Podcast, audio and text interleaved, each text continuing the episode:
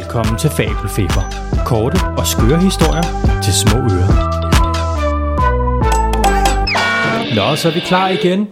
Nu kommer der altså en lidt mærkelig historie. Ikke? Den handler om rottehuggeren. Ved I, hvad en rottehugger det er? En rotte, der hugger en mursten over. det kan vi sagtens sige der.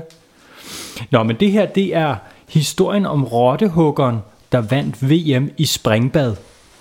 Og springbad, hvis I ikke ved, hvad det er, det er sådan et udspring fra 10 meter ned i et badekar. Nå, er I klar på den? Og der var 3 kilometer vand i. Var der 3 km vand i? Ja. Okay, det må vi lige kigge på. Rottehuggeren og herr Kuffert var de bedste venner. En dag skulle rottehuggeren til VM i springbad, og herr Kuffert skulle selvfølgelig med. Springbad, det er sådan en svær disciplin. For man springer ud fra 10 meters højde ned i et badekar med 3 liter vand i. Det stiller ret store krav til selve udspringene, og det var rottehuggeren altså rigtig god til. Da de var kommet over til selve stævnet, så stod her kuffert der kiggede på udspringstårnet og ned på det lille badekar med 3 liter vand i. Herr Kuffert spærrede øjnene op og var helt skræmt. Tør du godt at springe i, rottehugger? Jeg har forberedt mig særlig meget til det her spring i dag, sagde rottehuggeren. Det bliver mega fedt.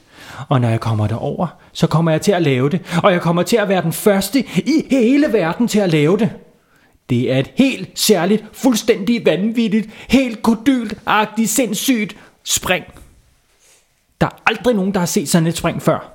Herr Kuffert, han var helt stolt af sin ven. Tænk, hvis han kan vinde VM i springbad.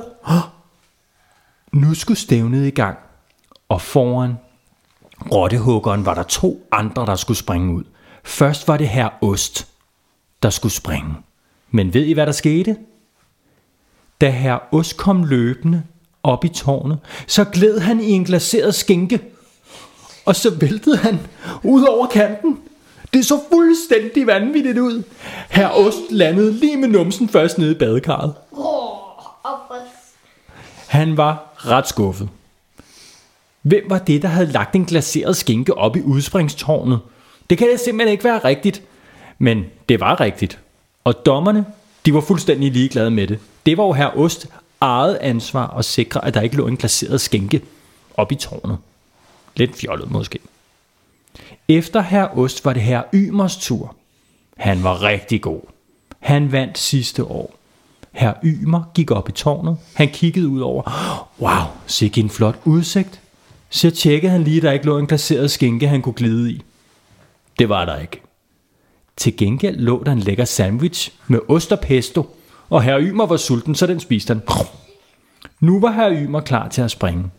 Han sprang ud i et flot spring, og startede med at folde kroppen som en syl. Bagefter så formede han kroppen til et stort stykke icebergsalatblad, og så rutsede han rundt i luften og landede i badekarret. Folk klappede helt vildt, og han fik rigtig mange point af dommerne. Men nu var det altså rottehuggerens tur. Rottehuggeren tjekkede, om der lå noget oppe i tårnet. Der lå ikke noget. Der lå ikke nogen sandwich. Der lå heller ikke noget glaseret skinke. Der var ingenting. Nu var han klar til at springe. Rottehuggeren tog et langt tilløb og lavede et flot spring ud. Først så formede han sig som en svane og sagde som en svane. Wah, wah, wah, wah, wah, wah, wah. Så formede han sig som en enhjørning. Helt perfekt. Så formede han sig som en sommerfugl. Den var også flot. Så rullede han rundt i luften som en tørretumbler. Men han var ikke færdig endnu. Nu strøg han 26 Oxford-skjorter helt perfekt, og sluttede sit store nummer af ved at forme sig som en månechips.